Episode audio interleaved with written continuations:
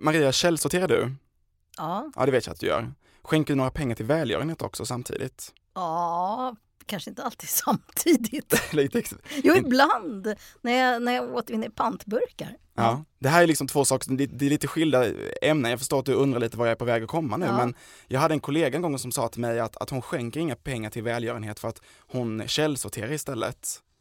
Och hon använder liksom det som en, en form av liksom argumentation varför hon liksom inte då behöver skänka några pengar till välgörenhet. Och, och det fick mig att, att fundera ganska så mycket på, på det hon sa, för att på, på något sätt så kunde jag också tycka att det var eh, genialt att hon kom att tänka, att hon ens lyckades ta sig till den punkten på något sätt. Att, att hon liksom eh, har frigjort sig nu från all typ av, av eh, eh, välgörenhetsarbete för att hon helt enkelt gör insatsen att gå till källsorteringen. Där har vi en jämförelse mellan äpplen och päron. Ja men i, verkligen. men i, i klimatdebatten så förekommer ju också en hel del jämförelser som är mer besläktade i alla fall, men som ändå är problematiska. Ja. Jag läste igår i Expressen en eh, någon sorts eh, eh, rubrik som var så här, vi borde tala mer om surfskam än om flygskam. Mm. Och, och den byggde helt på, och nu visar det sig att jag tror att det var faktiskt var rubriksättningen som eh, var, var felaktig. För så sa inte den här forskaren. Nej, så sa egentligen inte den här forskaren. Men, men det, var ändå, eh, eh, det var ändå så att det här ledde till att det här delades en massa på, på, på nätet. Eh, och, och, och som i kommentarer som jag det är ingen idé att sluta flyga om man fortsätter surfa. Och det där var ju ganska problematiskt resonemang eftersom det bara är en bråkdel Mm. av jordens befolkning som står för allt flygande men väldigt många som står för surfande. Så även om det globalt sett är lika mycket så är det ju inte lika mycket för en enskild person. Och det här försökte jag eh, förklara för en, en vän och det bara gick inte. Det var Mhm. oerhört svårt att begripliggöra det. Liksom.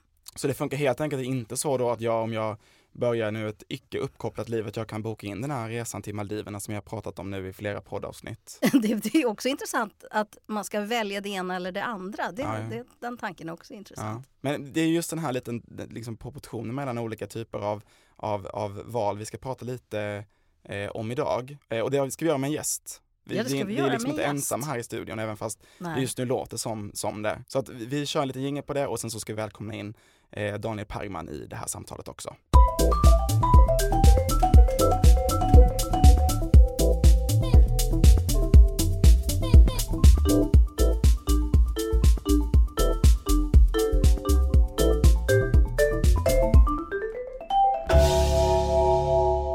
Hjärtligt välkommen till ett nytt avsnitt av podden Klimatgap som produceras av Södertörns högskola. Det här är en podcast som ni som lyssnar vet där vi utforskar gapet mellan kunskap och handling i klimatfrågorna. Och vi som gör detta till vardags det är Maria Wollratz Söderberg och Isak Janhäll som står vid mikrofonerna. Hej Maria! Hej Isak! Hur mår du? Ja, det är alldeles strålande och extra glad är jag för att vi har en gäst här idag. Ja, det känns som att du liksom skiner upp på ett helt annat sätt när du slipper vara ensam i studion med du menar mig. när jag träffade Daniel som kommer in Ja, här, och, eh, mer än när jag träffade Det dig? blev lätt svartsjuk Blev du faktiskt. svartsjuk? Ja, Ja. lite. Vi har kommit så långt i vår vänskap nu. Hej Ja. Daniel, hjärtligt välkommen till programmet ska jag säga. Tack. Och vem är du? Eh, Jag eh, är eh, universitetslektor på KTH ehm, på en avdelning som heter medieteknik och interaktionsdesign. Och du har ett efternamn också. Ja, Daniel Pargman, jag blev redan presenterad. Och jag och min kollega Elina Eriksson, vi leder en forskargrupp kan vi säga då, som sysslar med forskning i, i tvärsnittet mellan IT och hållbarhet. Och ni gör väldigt spännande saker. Det är därför som vi har bett dig komma hit. Eh, Jag har sett er in action skapa aha-upplevelser. Kan du berätta lite grann?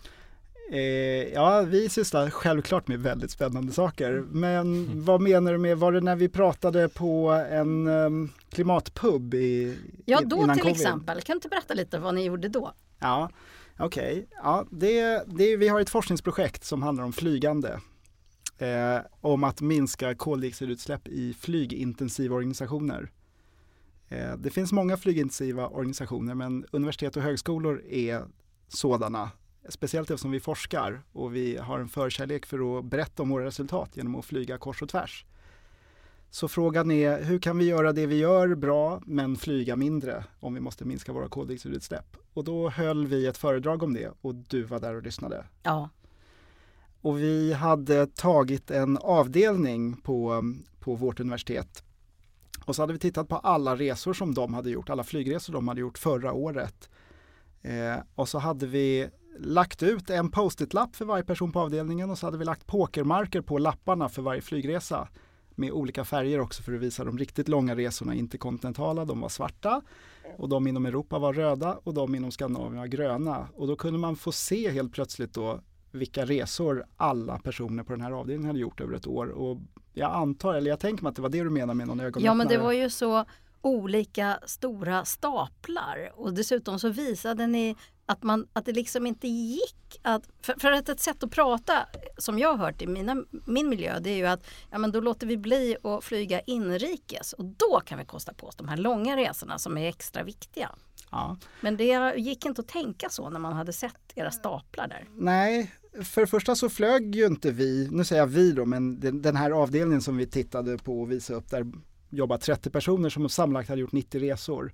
Så det var en minoritet av resorna som var inrikes till att börja med. Mm. Men eh, nu hade vi ju bara lagt upp med marker för att visa antal flygresor och då visade det sig att det är extremt eller väldigt ojämnt fördelat i avdelningen. Att de hade gjort tre flygresor i snitt per person. Men när man tittar på vilka resor de faktiskt hade gjort så hade hälften av de som jobbade på avdelningen hade inte gjort någon resa alls. Mm. Så andra halvan hade då gjort sex resor i snitt. Mm. Men när man tittar på den halvan så visar det att de hade ju inte gjort sex resor i snitt utan de flesta hade gjort de flesta, nästan alla hade gjort mindre än sex resor men några hade gjort många fler. Mm. Så det fanns en väldigt ojämn fördelning. Mm. Och eh, sen så när vi hade tittat på just exakt den avdelningen och just exakt varje enskild flygresa, vart gick den och hur långt är det och vad var koldioxidutsläppet och så. Ja men då visar det sig att på just den avdelningen och just det året så var det så att det går fyra eller fem resor i Europa på varje interkontinental resa. Och så om man, om man drar in på en interkontinental resa så spar man en viss mängd koldioxidutsläpp. Och om man istället vill göra det där den interkontinentala resan och dra in på Europaresor, ja då måste man dra in fyra eller fem. Och om man skulle dra in Skandinavienresorna utifrån just den datan från den avdelningen, då skulle man behöva minska på 17 resor. Och de hade ju inte gjort 17 resor ens. Så att fasa ut resorna i Skandinavien är ju förstås bra, men det, det är ingen Det stor insats. inte Nej, det är ju de Nej. här lång, längsta resorna eller att Ja. man gör väldigt många resor medellångt som, som var grejen. Av vilken anledning behövs den typen av visualiseringar för oss att förstå att eh, flygresor faktiskt är skadliga för klimatet? För det känns ju som en ganska så baskunskap som vi faktiskt alla innehar. Eh, jag tror att vi alla vet att vi borde flyga mindre eller att någon borde flyga mindre. Men eh, om vi nu tar KTH. Vi har över 200 avdelningar och jag tror att en väldigt liten minoritet av dem har någon aning om ens om de ligger över eller under snittet för KTH till exempel. Vi Mm. har noll koll med andra ord. Fast de borde ju veta att, att en, flyg ändå, en flygresa ändå är på något sätt skadlig för klimatet. Absolut, och om man skulle sluta flyga så är det en sak. Men om man ska minska sitt flygande då? Ja. Vilk, hur då? Eller Vem ska vad minska? Vi, vem vem Ja. ska minska? Vem, när, hur, var? Och om man ska kunna övertyga forskare som är duktiga på att argumentera så kanske man måste kunna visa dem. Mm. Så där kommer vi in då på visualiseringarna. Och då räcker det inte att prata om kilo, kiloton eh, eh, koldioxid liksom. Eh, nej, det, det finns nog andra sätt. Eh, Vi sitter och vrider och vänder på den här datan och eh, till exempel har vi fått fram, alltså den här lilla övningen visar ju då den, den o, när man lyfter på motorhuven så att säga, nu, nu, gillar, nu använder jag en bilmetafor, Ja. jag skulle önska att jag hade någon annan då. Ja. när jag gräver i marken Mm. Så, så ser man ju saker som är svåra eller som det inte går att förstå annars. Mm. Eh, bara genom något intuitivt tänka sig fram till dem. Men eh, då uppstår det ju massor med spännande saker. Till exempel så har vi tittat på toppflygarna.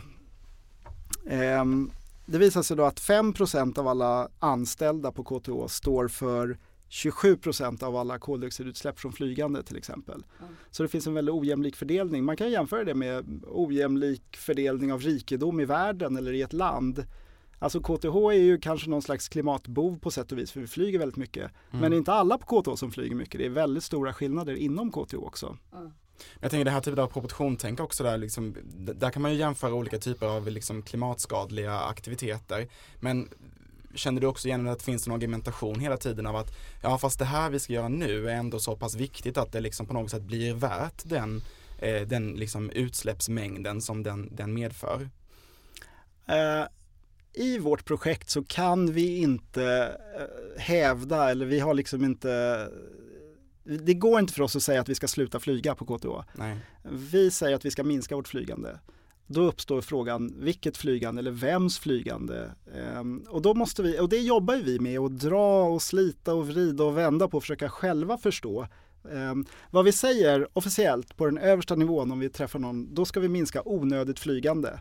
Och det är väldigt bra att säga det, för onödigt flygande det håller ju alla med om att vi ska minska på, Mm. för det är ju onödigt per definition. Fast ingen kommer ju tycka sitt eget flygande är onödigt. Sen så måste vi börja diskutera då, vilket flygande är onödigt i Mm. så fall då, då? Där kan det uppstå vissa, ja, där kan vi ha lite olika åsikter. Och en bekant till oss båda berättade att när han var ute i olika organisationer så tyckte alla organisationerna just deras flygande var särskilt viktigt. Mm.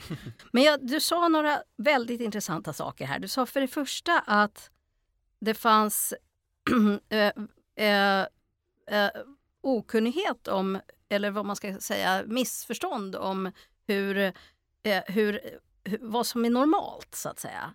Eller vad, vad de andra gör. Eh, och det är ju intressant att jämförelsen kanske inte behöver bara vara mellan olika aktiviteter man kan göra utan att vi också hela tiden orienterar oss i förhållande till andra eller vad vi betraktar som en sorts norm när det gäller utsläppen. Vad, vad tänker du om det? Eh, så är det ju, men eh, om jag tänker på mig själv och, jag, jag misstänker att jag och de flesta andra på KTH, för nu pratar vi om KTH, för det, Ja. det, det är faktiskt vårt eget flygande vi tittar på på KTH. Ja. Det är en jättestor organisation och jag är på ett litet ställe. Jag Mm. antar att jag i första hand jämför mig med de andra på min avdelning, Ja. för det är de jag har koll på, Ja. eller har en idé om, en uppfattning. Har, det är svårt för mig, eller för vem som helst, att jämföra sig med snittet på KTH Nej. eller någon annan. Det är så stort. Ja, Så att, eh, ja, till exempel om, om vi skulle säga så här att ah, men det kanske är de som flyger mest som borde börja Ja. leda. Det- Jag tror inte människor vet vilka det Nej. är eller att det är de Nej. själva eller deras avdelning eller, eller så. Så det här att man tittar på det egna, jag menar det ser ju vi också i, i, i våra studier att, eh, det, att eh, det spelar, många ändrar beteende när de har tittat närmare på sina egna eh, utsläpp med hjälp till exempel av en klimatkalkylator eller någonting. Eh, och, och att det ofta är lite chockartat för att man just inte haft koll på vad som är stort och vad som är litet. Eh, och jag tänker på en annan grej. Det, det här som du sa nu också att koldioxid är svårt att se. Liksom. Det, det är ju eh, osynligt. Eh, och det är väldigt svårt att se vad som är ett ton koldioxid. Och hur, vad det liksom, vad är det? Eh, ja, det här är ju det är ett problem eh, överallt. Om vi nu Ja. pratar om att minska koldioxiden så, så är det svårt att få grepp om den. Ja. Det är svårt att få tag på den. Det är svårt Hur att får man grepp den. om det då? Ja, du, får väl, du måste ju översätta den till någonting som går att få tag på eller få syn på. Ja, Eh, och, och, till exempel pokermarker. ja just det. Ja. Ja, ehm, men, men det är väl ett inneboende problem med att minska koldioxiden. Om, det, var väl, det är väl någon som har sagt då att om, om det var stora bruna moln som flög omkring eller flöt uppåt så skulle vi vara betydligt mer oroade för Ja, koldioxidutsläppen än, än Ja. när de inte syns. Kan man färga koldioxid? Ja.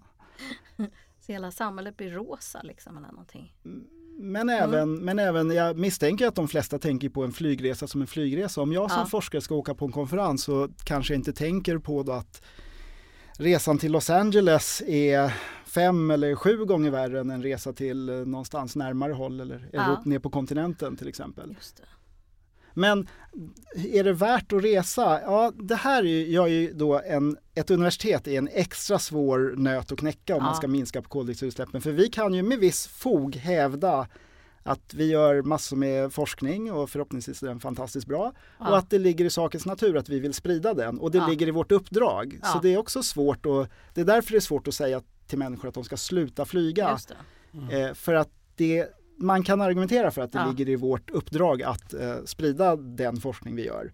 Så då måste man flyga. Och sen ett annat problem som är lite speciellt med en forskningsorganisation är att man kan ju ha forskningsprojekt som har en egen budget och det blir väldigt svårt för min närmaste chef som sitter i rummet bredvid mig. Och gå in till mig och säga att jag flyger för mycket för att jag menar jag har ju sökt och fått de här Ja, pengarna ja, och jag får ja, väl använda dem som jag vill till Ja. skillnad från en vanlig Ja, organisation. sen, man har, det finns vissa systemgrejer som kan Ja. göra att man är lite inlåst på något sätt. Eh, Men, ehm, Men jag skulle vilja vidga det här. Alltså det är jättespännande det här som ni har gjort på KTH. Och, och, och mycket av det ni har gjort eh, säger säkert en hel del om världen utanför. Eh, men, men tillbaks till detta med att, att åskådliggöra det som är svårt att begripa. Du är ju expert på det. Vad är liksom viktigt att tänka på? Jag vet inte om jag skulle säga att jag är expert på Mm. att åskådliggöra det som är Är svårt du att begripa. Men jag har, jag har kämpat med det Ja. i, i, i olika projekt och flera gånger. Mm. Så eh, jag, alltså det, det finns väl inget sätt eller någon nyckel för att beskriva hur man gör det. Men eh, det handlar ju om att konkretisera och lyckas hitta sätt som berör, antar jag. Men det där var eh, intressant. Vad är det då som, har, du gjort något projekt som där du kände att det här berörde?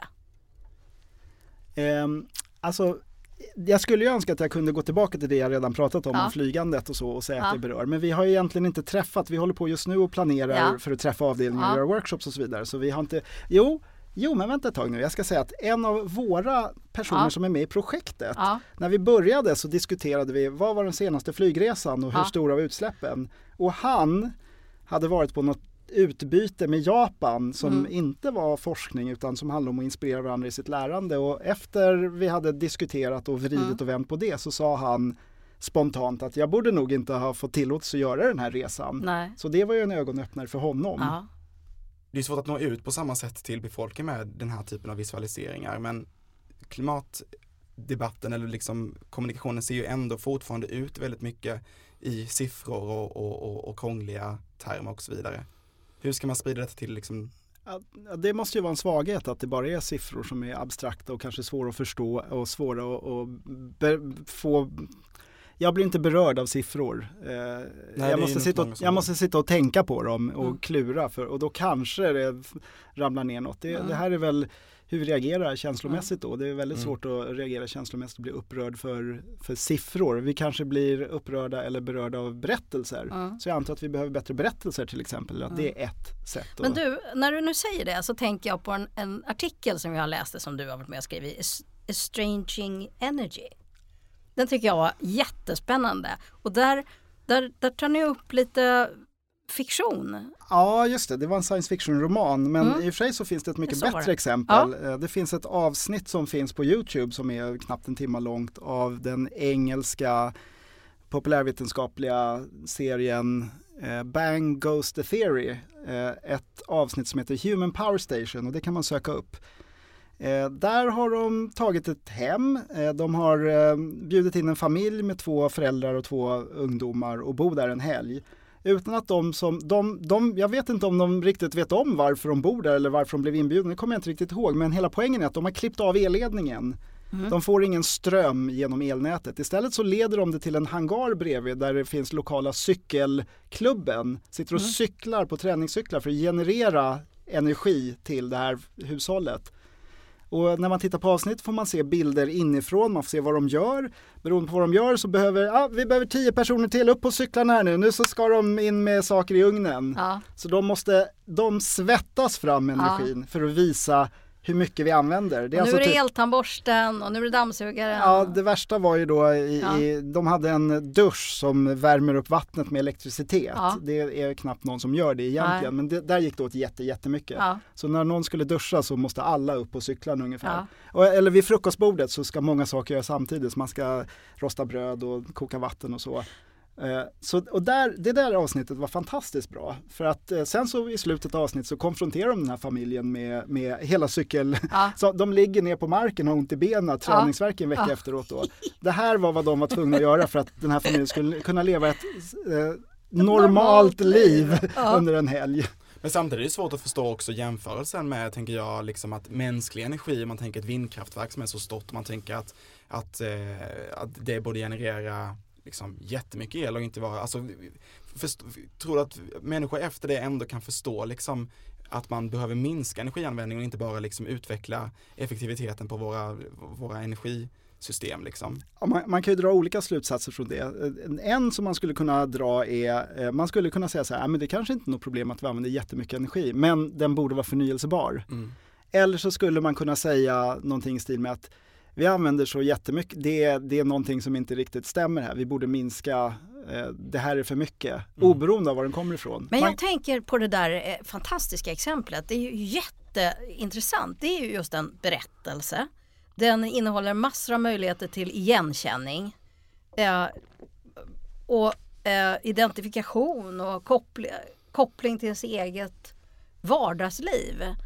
Eh, jag, jag, blir, jag blir påverkad bara att du berättar den för mig. Eh, jag tror att jag kommer gå hem och, och fundera över min dusch även om den inte är eluppvärmd. Ja, ja. Alltså, jag håller med om att den, det här är en jättebra berättelse och det är en berättelse om att vi använder ofantligt mycket energi utan att vara med, utan att blinka två mm. gånger. Mm. Eh, vi, vi, inte ens, vi förstår inte. Vi, det är inte bara så att det är normalt, det är liksom totalt förgivet taget. Ja. Vi kan inte ens föreställa oss. Jag menar om du måste hugga ved ja. För att kunna värma vatten till en kopp te. Ja. Då kommer du känna i dina muskler kostnaden för, för den där koppen med te. Ja. Eller om du måste värma, hugga ved för att värma upp ditt hem. Men när du bara slår på en strömbrytare eller gör något annat så ja. känns det ju inte. Du, du, det går inte att glömma att stänga av lampan om du har varit tvungen att hugga ved för att få den nej, att funka. Nej, nej, nej. Min, min vän Nina berättade och, och hur hur, hur det på, påverkade hennes upplevelse av vattnets värdefullhet. Att brunnen på landet sinade och de var tvungna att samla ihop allt regnvatten och bära upp det från brunnen. Egentligen är det kanske så att vi borde alla leva den typen av liv då och då för att få en uppfattning om, om, om, om proportionerna på energianvändningen. Ja, absolut. Eller mm. Ehm, hur kan vi förstå att vi använder ofantligt mycket utan att ens tänka på det? Ja, det är kanske att försätta oss eller oss själva i en sån situation eller bli satt i en sån situation ja. för att vattnet inte kommer eller när det är elavbrott. Alltså då känns det också i kroppen förstås om man själv erfar det. Ja, nu vet inte jag vad hon var tvungen att göra. Om hon var tvungen att gå ner till sjön och bära upp vatten, då ja. vet hon vad det kostar ja, att få vatten. Och då kommer, hon vara väl, då kommer hon vara extremt sparsam i hur hon använder sitt ja, vatten. Ja, och väldigt tacksam också. Ja. Ja. Och på motsvarande sätt så skulle man kunna skänka en tanke åt den energi vi använder då. Ja. Eh, men det gör vi inte. Nej, det gör vi inte. Jag tänker på den här klassiska historien när, när barn undrar varför man inte bara kan dra kreditkortet. Om man, en förälder säger att man inte har råd eller att pengarna mm. är slut att vi med vår, vår, grundsyn på energi och vattenanvändningen är ju att det är en resurs som, det kommer ju hela tiden mer så att säga. Det är möjligtvis en, en, en ökad elräkning den, den månaden vi använt mycket el, men någon större liksom, konsekvens av ett ökande el, elanvändning får vi egentligen inte. Men det var ju jättebra liknelse Tack, Isak. Hur kan, hur kan det komma sig att vi när det gäller pengar är väldigt medvetna i allmänhet? I alla fall alla som som, som inte har som någon gång enorma summor. Ja, som någon gång har varit studenter. är ju väldigt medvetna om vad, de, vad, vad, vad som krävs. Liksom. Mm. Men, men, vänta, mm. är det inte det att det tar slut? Att ibland när du vill köpa på kortet jo. så finns ja. det inte och ibland mm. när du vill ha vatten så ja. måste du gå ner till sjön. Men om det aldrig tar slut så finns det, så, då har du ju aldrig Nej, tänkt på det. Då behöver det. du inte då, då, finns ju ingen anledning. Nej. Då kommer du vara totalt omedveten om pengarnas värde om det alltid finns tillräckligt mycket. Kan, kan, kan inte du berätta om det fantastiska Homo colossus? Det tycker jag är så himla roligt. Eh, ja, eh, vi var ju lite inne på det då om att eh, vi använder väldigt mycket, vi använder väldigt mycket energi eh, men vi tycker det är normalt eller mm. vi inte ens tycker det är normalt. Vi, vi, det bara... Vi tänker inte på det. Nej, det, det finns inte tanken att vi använder för mycket. Eh, men eh, hur ska man då få människor att förstå? Va varför borde vi spara energi förresten? Eller hur ska man få människor att förstå att vi använder ofantligt mycket? Eh, så där har jag, alltså jag läste då en, en text för några år sedan, det kanske var en fyra år sedan vid det här laget. Och jag tyckte det var en sån fantastisk ögonöppnare för mig själv. Mm. Mm. Den var skriven 87 det är en forskningsartikel. Mm. Och jag bara wow, vilket perspektiv, det här är ju helt otroligt. Och så gick jag och tittade som man kan göra nu för tiden då på Google Scholar, hur mycket har den här blivit citerad? Och så var det bara 40 gånger på 30 år. Och jag mm. bara, ja men det här är ju en genialisk idé, hur kom det sig att ingen har gjort något av det? Mm. Ja, och så började jag genast då jobba med det här och inkorporera det i mm. min undervisning och så. Så idén är denna. Um, det finns ett samband mellan hur mycket energi en varelse behöver få i sig för att klara sig från ena dagen till nästa. Eh, och ju mer man väger, ju mer energi behöver man, ju mm. mer behöver du äta. Mm. Mm. Eh, och i princip så är det så, i princip, det finns liksom vissa variationer, men man kan säga att en katt som väger 5 kilo, en hund som väger 5 kilo eller vilket annat djur som helst som väger 5 kilo behöver äta i princip lika mycket mm. energi då, då för att klara sig från ena dagen till nästa. Mm. Och det här gäller för alla djur. Eh, med ett undantag och det är ju vi. Eh, om, om man väger 70 kilo och man har något djur, en, eh, vad kan vi säga som väger 70 kilo, men en, en, en hjort kan vi säga. Mm. Väger de så mycket? Ja. Eh, men, en, men en människa som väger 70 kilo och en hjort som väger 70 kilo behöver i princip lika mycket energi eh, varje dag. Men om man nu lägger till all energi som vi använder i vår vardag, Mm. Eh, när vi värmer våra hem eller när vi flyger till Maldiverna eller eh, åker bil eller eh, surfar på nätet och så. Då använder vi mycket mer energi, mycket, mycket mer energi. Mm. Och då blir frågan, okej, men om vi då var enorma varelser som åt all den här energin som vi använder i vår Mm. vardag, hur stora skulle vi vara då? Mm. Det är bakgrunden till Mm. idén Homo colossus då. Mm. Och det var inte min idé, utan det var den här forskaren, miljösociolog som skrev om 1987 Mm. och som verkar vara helt bortglömt eller ingen Mm. har riktigt så. Ja, då skulle vi väga tiotusentals kilo varje svensk Mm. och vi skulle vara, vi skulle vara Gulliver i Gullivers resor, Ja, det. varenda en av oss. Vi skulle Ja. vara lite olika storlekar av Gullivar. Och då var det här också skrivet 1987, då tänker jag också att vår, vår, liksom, våra utsläpp eller vår användning av energi per person har ju gått upp. Ja, fast, fast det var skrivet av en, amerika- av en amerikan så de använde, Ah, okej, okej. de använde mer 87 än vad vi gjorde. Så. Eh, han, han sa då, vi, vi var då, 1987, vi amerikaner, vi är lika stora som blåvalar. Vi Mm. använder lika mycket energi som en blåval äter och en Mm. blåval är väldigt stor. Mm. Senare har han, samma person, han skrev en text för tio år sedan, då så sa han att vi, och det var vi amerikaner då, då fortfarande ett amerikanskt Mm. men vi är lika stora var och en av oss som en eh, jag kommer inte ihåg, var det 30 eller 40 ton tung dinosaurie? Då han- använde han en dinosaurie och vi behöver lika mycket energi varje dag som en, Mm. som en dinosaurie som väger 30-40 tusen kilo. Men hur har du gjort för att liksom visualisera det här då? då? Ja, Jag hur har har du använt den här tanken? Ja, jag har gjort lite olika saker. Det första var som sagt att inkorporera den i min undervisning och diskutera och berätta om den och få Mm. lite synpunkter och så. Eh, här blir ju då frågan till exempel då som, som du var inne på Isak då, eh, är det ett problem om vi väger 30, 30 000 kilo? Är det ett problem att vi använder så mycket energi ifall det är förnyelsebart? Mm. Eller är det bara, Mm. är det bara ett problem om det är fossil energi eller är det ett problem överhuvudtaget att vara så tung? Mm. vad, vad tycker vi eller hur ska vi resonera kring det? Men eh, min första idé var, eh, och jag fick faktiskt lite medel för det också, det var att ta fram en, eh, jag fick en liten skärv för att göra en förstudie av att eh, fundera över att bygga en staty på KTHs campus av den genomsnittliga svensken Mm. som då är en 12 meter hög och, Mm. och ska se ut och väga 30 000 kilo. Mm. Eh, och då var det mer, uppdraget var liksom att fundera över vilka material kan man Mm. ha och ska den stå eller sitta Mm. eller ligga och är det en man eller en kvinna? Hur skulle man utforma Mm. den här för att få det här att gå, för att få det här budskapet att gå Mm. hem? Eh, Sen blev vi liksom lite, ja, vi kom in på ett annat spår eh, och vi började göra lite andra saker. Det här resulterade inte riktigt i det vi hade tänkt om med en slags ehm, eh, Alltså vi ville ha fram någon slags beslutsunderlag som vi kunde skicka uppåt till Ja, organisationen det. där man skulle få ett ja eller ett nej och Ja. jag kan ju erkänna att jag har nog räknat med att det skulle bli ett nej egentligen men, men Mm. för, det, för att, att ge en skärv för att titta Mm. på den här Mm. frågan är en sak men att Mm. bygga en Ja, ja. Mm. det är något helt annat då. Men, men Mm. det blev en ansökan till ett forskningsprojekt där Mm. vi fick pengar för det. Mm. Så nu så jobbar jag och min kollega Mario Romero som sysslar med visualisering, Mm.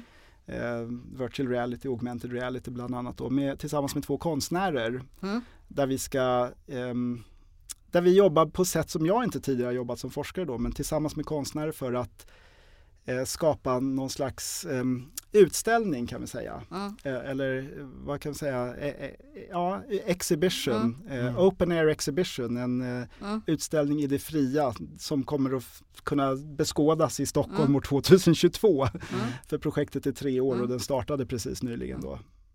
Men jag tänker den här typen av kreativa sätt att, att liksom, eh, få människor att förstå våra proportioner när det kommer till eh, klimatskadligt beteende är ju liksom efterfrågas det av människor som, som är intresserade av att utbilda män, människor eller befolkningen för att fortfarande i media och så vidare så, så pratar man ju om klimatförstörelsen eh, eh, i form av siffror, krångliga ord och så vidare. Eh, jag vet inte om den efterfrågas och vi gör ju egentligen inte det här projektet för att någon efterfrågat det. Vi gör det bara för att vi tycker att fy fan vad häftigt. Det här är otroligt överraskande och intressant och det här är ett sätt att visa på, Mm. vrida och vända. Eh, och Mm. förhoppningen är att det engagerar eller att man får människor att tänka på andra sätt. Mm. Alltså jag ska erkänna att i det här projektet där vi jobbar med konstnärer har jag insett att jag kan nog inte specificera eller styra vad människor ska tänka när de ser det här utan Mm. vi får visa det här och säga det här är du. Mm. Vad du tänker när du ser dig själv som 20 000 kilo tung eller 30 000 kilo eller det, det har inte jag någon kontroll över och det, det, det vet jag inte men det blir en del av Mm. det konstnärliga utformandet att vi ger någonting som är provokativt eller spännande eller intressant och så får vi se vad människor gör av det. Men du- Intressant att du frågade, Ja. Intressant att du kommenterade tanken om det skulle vara en man eller kvinna. I vårt tidigare avsnitt pratade vi just om att de flesta klimatförnekarna och stora utsläppen är just män. Så att, Vi träffade Martin Hultman. kan ju lägga till en liten tanke att det skulle ju eventuellt kunna vara en man, men det kanske ni era konstnärer redan har tänkt på. Eh, Det kommer vara både och eller det kommer vara mer än en. Ja men spännande. Ja. Eh, Vad, vad tror du Daniel, skulle man kunna eh, kombinera den här roliga och skrämmande eh, idén som ni har med att göra liksom en, med en klimatkalkylator? Så där folk matar in sina eh, siffror och vanor där man normalt får ut en siffra på många ton per år man, man, man släpper ut av vä- växthusgaser så skulle man istället få veta vilket djur man motsvarade. Absolut, men de djuren blir ju då eh, dinosaurier eller Mm. Ja. andra djur som är ofantligt stora. Men absolut, vi, men du behöver inte jämföra med vilket djur. Du kan bara, jag kan ta reda på, eller om du ger Mm. Ja. mig tillräcklig information kan jag berätta hur mycket du väger. Ja, hur ja. många tusen kilo du väger och visa Ja. dig det. Men du vill ha en Ja, specifik men jag, art? jag undrar, jag, sk- kan man göra en app för det liksom? Där man, där Ja. man faktiskt Ja, det, gör det lätt för folk att se det här. Ja, det... De behöver inte gå till den där statyparken. Nej, nej Mm. det är sant. Eh, Det är ju det vi, vi jobbar ju med, eller det är det vi gör i projektet, att försöka hitta mm, former för maximal påverkan eller intryck. Eh, en app skulle kunna vara, eller vi har diskuterat många olika saker kan jag säga. Ja. Det, finns, det finns massor med idéer när man börjar tänka på det här. Som, till exempel så hade jag några eh, studenter som gjorde ett eh, exjobb, ett examensarbete Ja. i våras där de där man använder sin telefon och kan panorera den runt sitt hus eh, och sen så, så får man förbereda det här. Men, men framför varje elektrisk apparat så visar den vilket djur den motsvarar i energianvändning. Ah. Så din TV är en räv och din spelkonsol är en kanin och din Ja. dator är en Okej. så. Så, så för att varje, det- det intressanta med det här är att man kan liksom räkna på hur mycket ett djur äter Ja. eh, och hur mycket energi det motsvarar. Men du kan Ja. lika gärna gå åt andra hållet. Din mobiltelefon, hur mycket energi använder den? Vilket Ja. djur är den? Hur mycket behöver den äta i energi varje dag och vilket djur skulle behöva äta lika mycket som den? Eller vilken annan sak som helst. Din bil utifrån att du åker så här mycket varje vecka. Men jag tänker lite det här exemplet jag tog i början, Daniel och min kollega då som, nu jämförde hon ju lite äpplen och päron när hon jämförde eh, eh, källsortering och att skänka pengar till välgörenhet. Men den här typen av, av, av tänk och, och, och, argumentation har vi pratat mycket om Maria i, i den här podden att människor har. Eh, och jag tänker, det har blivit mer och mer vanligt att företag dels påstår sig vara klimatneutrala men också att man nu för tiden också kan klimatkompensera till exempel sina flygresor. Och det låter ju helt fantastiskt att det, att det funkar så att jag kan på något sätt köpa mig koldioxidfri så att säga och då ta mitt flyg till, till Maldiverna. Men det, jag, jag antar att det här typen av proportionstänk inte riktigt är, är, är 100% korrekt.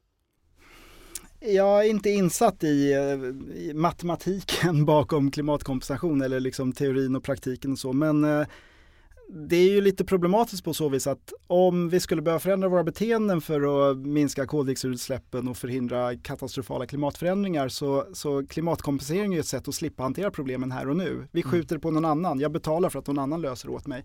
Jag behöver ju inte pröva, vända ögat inåt och fråga vad jag behöver göra eller vad vi behöver göra så att jag tycker att jag är bara inte så intresserad av det för det, det är ett sätt att slippa ta i det. Mm. Så det är kanske en praktisk lösning, möjligtvis i någon övergång, men det löser inte grundproblematiken och dessutom så eh, det är ju så att i den rikare delen av världen, vi står ju för den största delen av utsläppen. Eh, Ska vi betala någon annan för att ta, eller ska vi konfrontera det här problemet att vi släpper ut mer, mycket mer än vår beskärda del? Mm.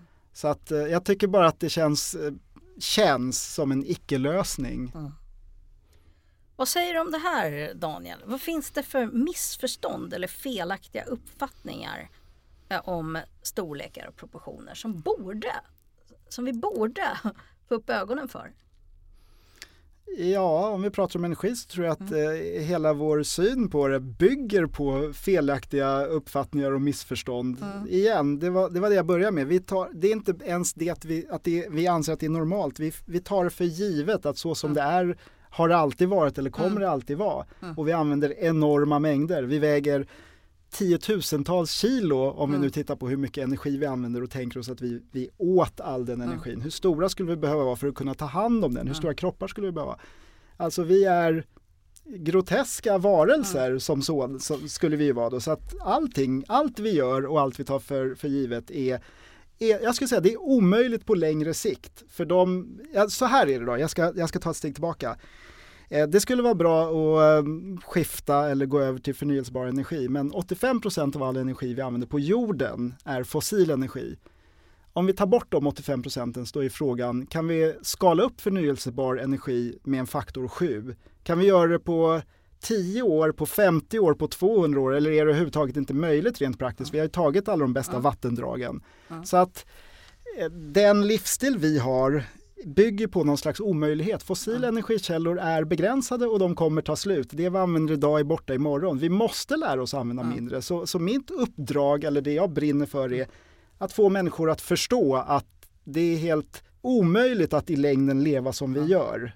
Om vi, om, eh, om vi ska skala ner och fasa ut fossila energikällor så, så kan vi börja idag, eller vi skulle börjat igår. Det får bli avslutande ordet för dagens avsnitt. Eh, Jätteintressant samtal med Dagen Pergman. Tack så jättemycket för att du gästade Klimatgap. Och, och, och vi ses nästa vecka igen Maria. Ja, det gör vi. Ja, vi får se om vi är ensamma då eller vi har sällskap igen. Ja, vi får se. Ja, Tack så mycket. tack.